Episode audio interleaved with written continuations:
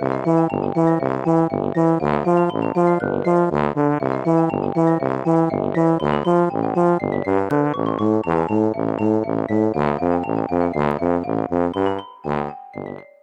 家好，我是帅帅。大家好，我是高高。欢迎收听你的宅友已上线。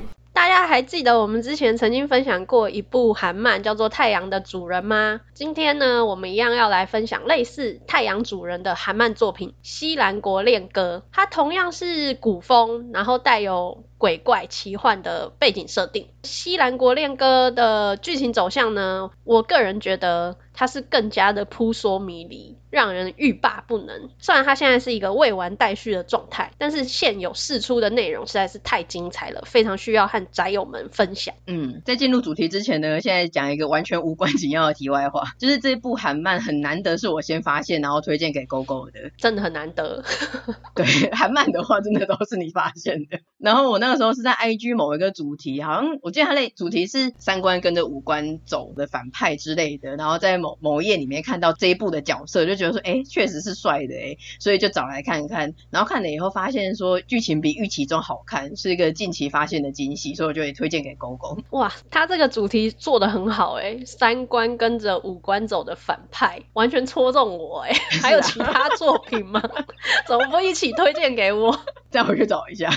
好，那我们还是回归今天的主题，介绍的作品《西兰国恋歌》。在开始之前，要先做防雷警告，未看先听的宅友们就请斟酌收听喽。《西兰国恋歌》呢，它是改编自同名小说的漫画作品。我要仿照它漫画第一话开头那个说书人讲故事。今天要跟各位讲述一个奇妙的故事，只要是西兰国的百姓，没有人不知道的故事。那是一则源自深远溪谷非常奇妙的故事。鬼怪们居住的溪谷，坐落于山阴之处的西兰国，住着三名王子：聪明却隐落的大王子世伦，武艺出众的二王子哥伦，以及相貌极其俊美，连鬼神都会被他迷惑的三王子深绿。三王子虽然长得好，但是性情却十分刁蛮，而且还很破格。最终竟然勾引了王的后宫，还使这个后宫妃子珠胎暗结。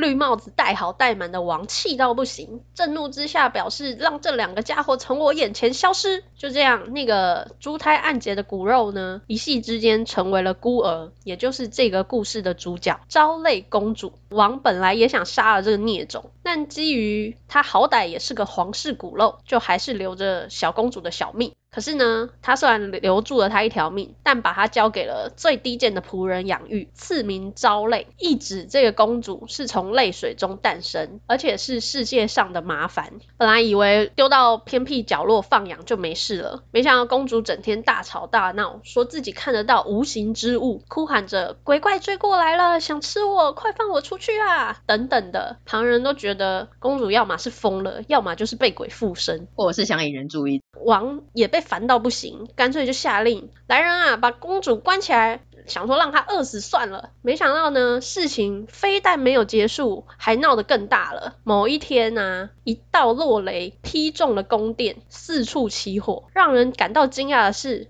小公主在这种情况下竟然保住了性命。更夸张的是，她毫发无伤诶。从此，公主就更加的被视为不祥之人。鬼怪们之间更是流传着，只要吃了公主，就可以获得新的肉身，转生为人。因此，他们就大打出手。其中最丑陋的妖怪，他将所有来犯的怪物全部吞噬殆尽，但却因为他吃的太撑了，最终他竟然无法吃掉公主。妖怪呢，他最后只夺走了公主的势力，就逃往远方了。而有着鬼公主之称的昭泪，依然被视为不祥之物，深锁于深宫，在没有人看得见的情况下呢，活在备受鬼怪骚扰威胁的阴影之下，求生不得，求死不能。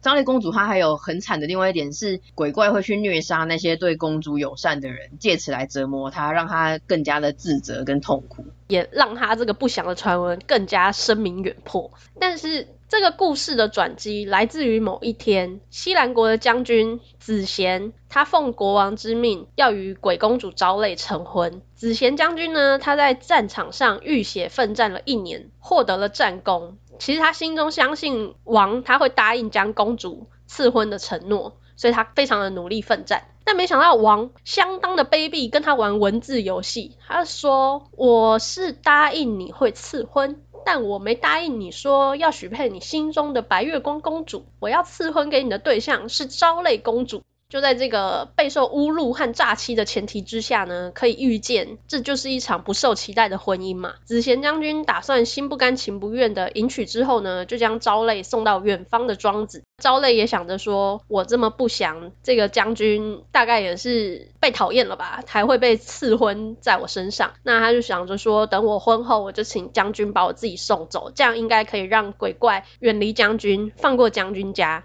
万万没想到的是，子贤身上竟然拥有驱鬼的力量。在子贤身边的昭泪呢，他首度感受到有生以来最平和的瞬间。原本附在昭泪身边的鬼怪瞬间消失了，于是昭泪就想要留在子贤的身边，因为只有在他身边，他才能感受到自己像个人活着，不被鬼怪侵扰。但他知道自己会不受待见，所以他就跟子贤表示说：“我不会打扰你，我会安静的活着，拜托你让我在你的身边有一个角落就好了。而且我也不是一无是处的，你看，只要涂上我的血，不管任何的伤口都会愈合。”所以他就以身示范了一下，把这个血滴在他伤口上，然后就看到那个伤口瞬间愈合，造成子贤也是很惊讶的一个画面。这个设定真的超太阳的族人的，我那个时候想说，哎。难道这也是一个常见的设定吗？还想说老梗来了。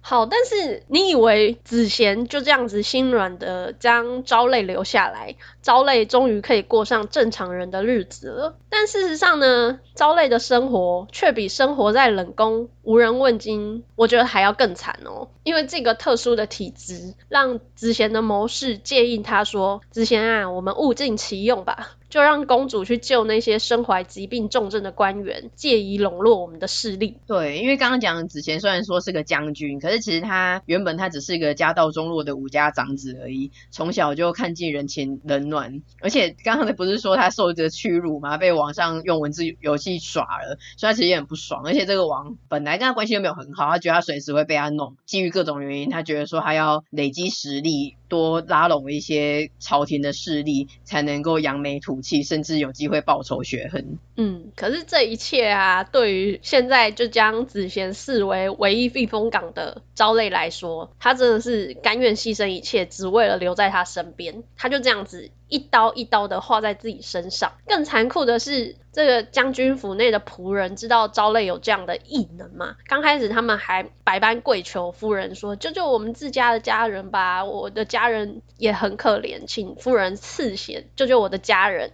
那后来知道说，哎，这个将军夫人只是空有其名，其实将军根本不管他的死活之后啊。一整个园子的仆人竟然就这样干上了，以下瞒上，毫不愧疚，也不手软的，一次又一次的割下昭类的血肉哦，甚至还在房里点起那种类似迷魂烟熏香，逐渐的麻痹昭类的痛觉嘛，直到将军发现已经奄奄一息的昭类，这个悲惨的噩梦循环才得以稍稍停止。将军呢，也就逐渐在一起了招泪。这个真的很震惊，因为刚刚还想说，哦，这个设定是难道是常见的套路吗？而且就是我真的不是被吓大的，也看过无数的动漫作品，但可能当初在看这部韩漫的时候，真的是完全没有心理准备会看到这种场面，然后可能又是半夜看的。我看的时候真的被吓到了，就是没有想到他们真的会这样子半夜进去，然后把他压住，然后真的就割他的肉，而且那个刀子还没有消毒，后来就整个发炎啊，整个人这样超恐怖的，就真的像人质一样一个。人，但是被像畜生一样的对待，这样子活生生的割血割肉，哎，我就觉得人类的恶意跟贪婪真是有够恐怖的。虽然《太阳的主人》跟这部我们一直拿来类，然后《太阳主人》里面的那一些长老也很坏，可是这一部真的是让我感到更加的惊吓跟错愕，哎，这一段真的是吓疯，哎，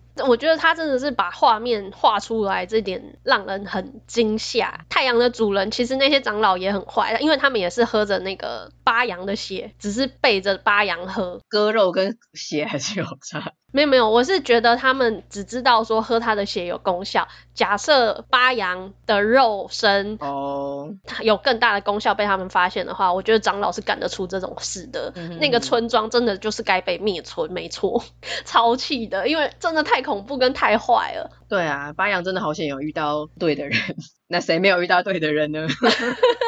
谁呢？接下来就可能会牵涉到剧情雷和我们不负责任的个人情绪发言。大家应该有感受到我们刚刚有点生气，但是不吐不快，太生气了。因为从刚刚的剧情介绍呢，应该会感受到说这部其实是带有悲剧基底的故事。一般通常来说，虐中要带甜，甜中要带虐嘛。可是我觉得昭类跟子贤这一对完全就是不可以。昭类感觉到的甜不是甜啊，就读者我来看根本就是毒糖。建议这种卑劣的男人就应该要赶紧放生，不要留恋。但是因为昭类他真的从小得到的善意实在是太少了，加上子贤他有驱鬼的体质嘛，我觉得他目前真的是有一种鬼遮眼、爱到卡惨死的感觉。可是我真的很想摇他肩膀，对要大喊说：“醒醒吧，昭泪，你快逃啊，你快逃！”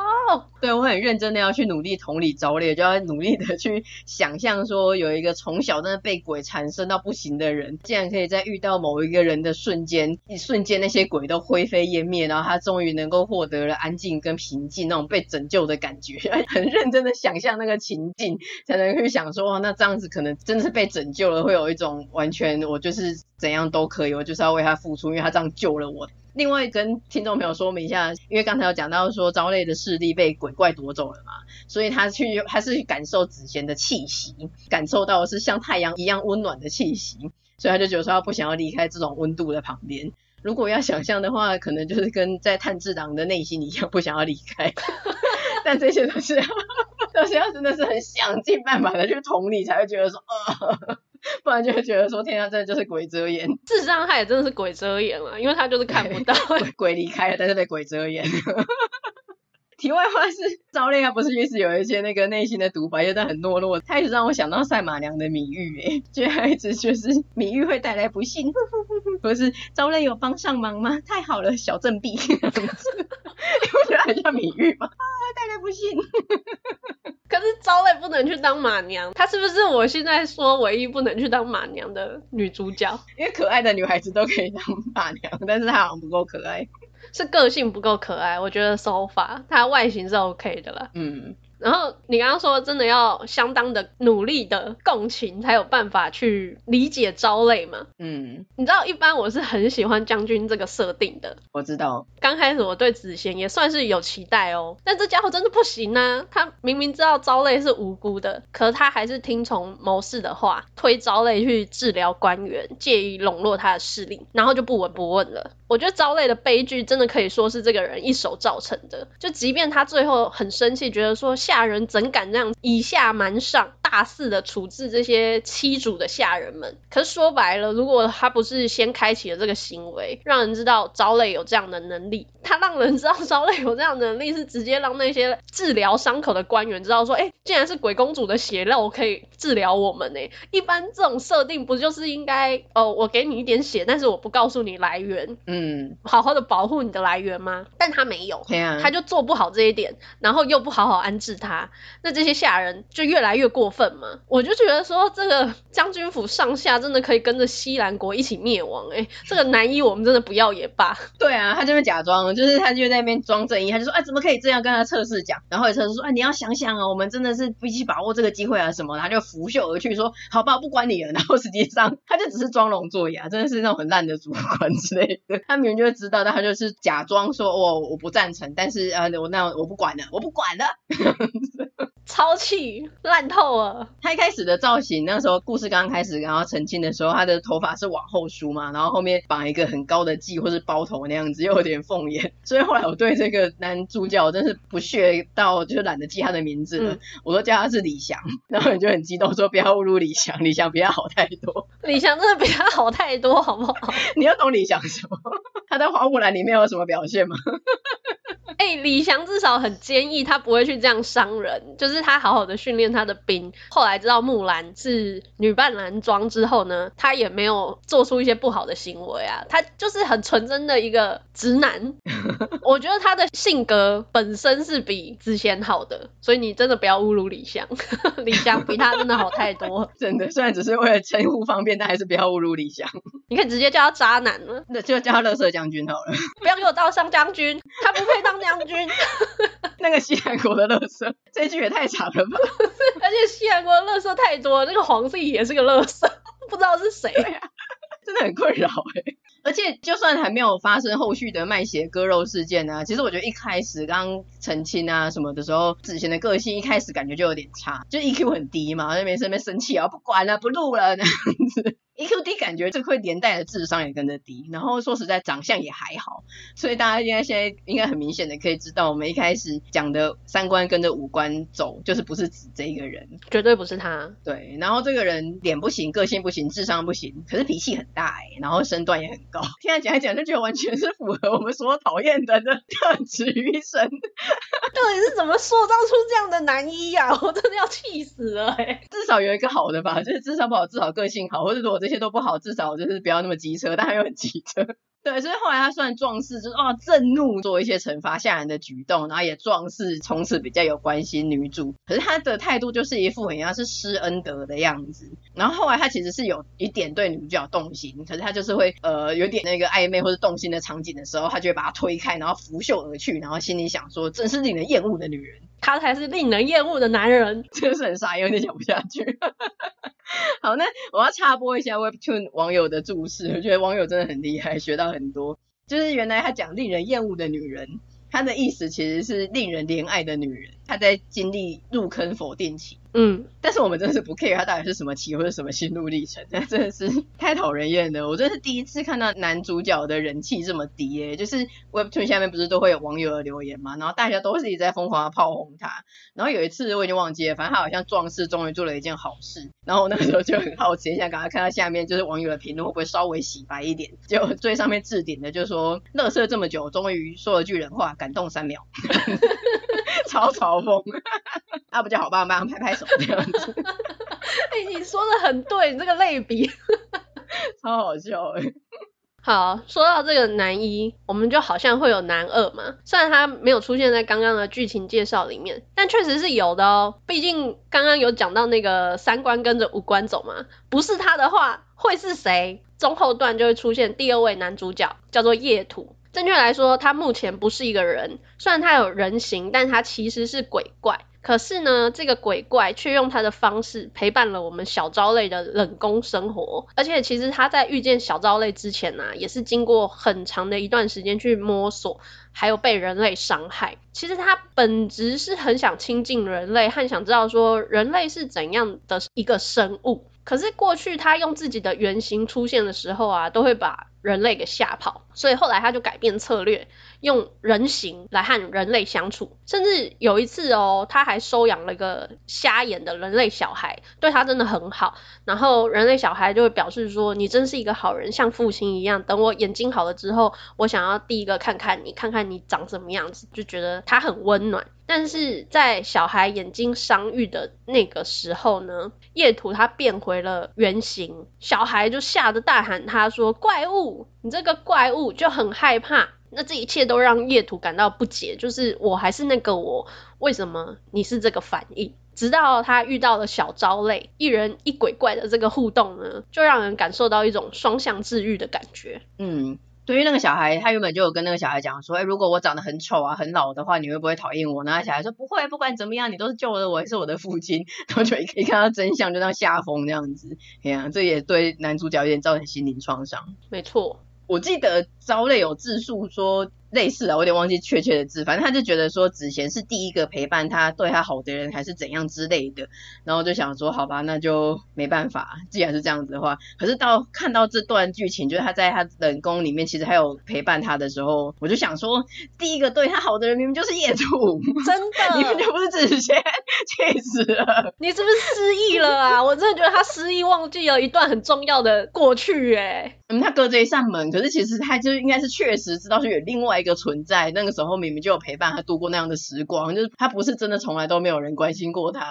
而且其实我们刚刚前面讲到那个像是前言的那个故事，那一晚全部的妖怪群魔乱舞要吃掉招泪的时候，把所有其他鬼怪以一挡百的跟他们对抗的也是叶土。虽然他是夺走了招泪的势力，可是因为那是那个时候就是真的招类心太累了，他就说我真的不想再看到这一切了。然后叶土就用字面意义的理解了这句话，就把他势力夺走。那你不想看到，他把你拿走。对，因为毕竟他是鬼怪，他没有那么多的智能去思考说，哦，原来他的背后意义是不想要再经历这一切，而不是他想要失去眼睛，眼不见为净的这种感觉。可是他只会很直观的用他的方式想说，你不想看到，那我就不让你看到。所以他才会拿走了他的眼睛。嗯嗯嗯。所以后来叶图所做的这一切，就外人来看是不好的行为啊。其实他真的也都只是为了招类。说白了，真的从头到尾没有伤害过招类的，可能只有叶土。而且叶土有一句话，我觉得他说的真的很好。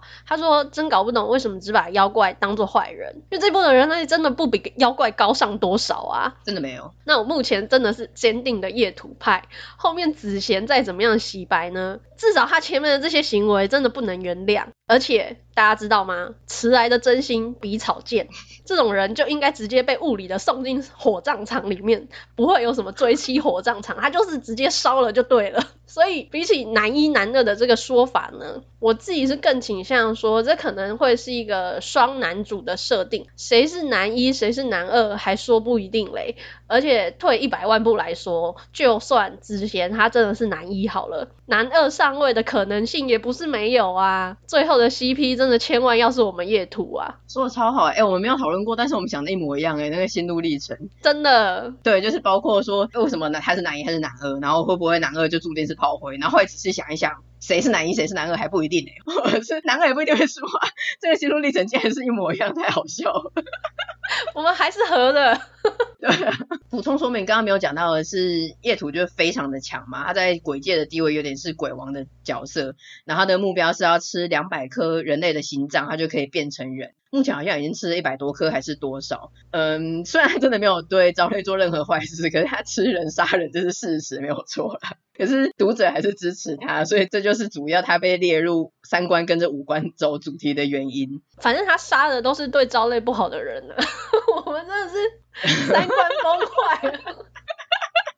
对，然后因为他也是个鬼王嘛，然后再加上那个天官赐福的鬼王，我就有点怀疑我们是不是喜欢鬼王这个属性啊。虽然例子还不多，可是因为这两个鬼王的设定都是长相帅到逆天，然后又很痴情，嗯，所以可能到时候会再多收集几个鬼王，才能够确认这个属性的喜好。可是我觉得。肯定是喜欢鬼王这个属性的，你不觉得听到鬼王这个属性就蛮加分的，就会很好奇，想要了解一下吗？真的，我觉得也是，但是例子真的太少了，说起来有点不是很肯定。那讲到我们这一部《西兰国物语》，一定要讲的是呢，这原部很经典，应该是叶土刚吃完某个人类的心脏吧，就嘴角啊都在还是血，然后他就这样子迷茫着说太饿了。这一幕我们整个截图，然后我们两个常常在我们的赖对话中使用。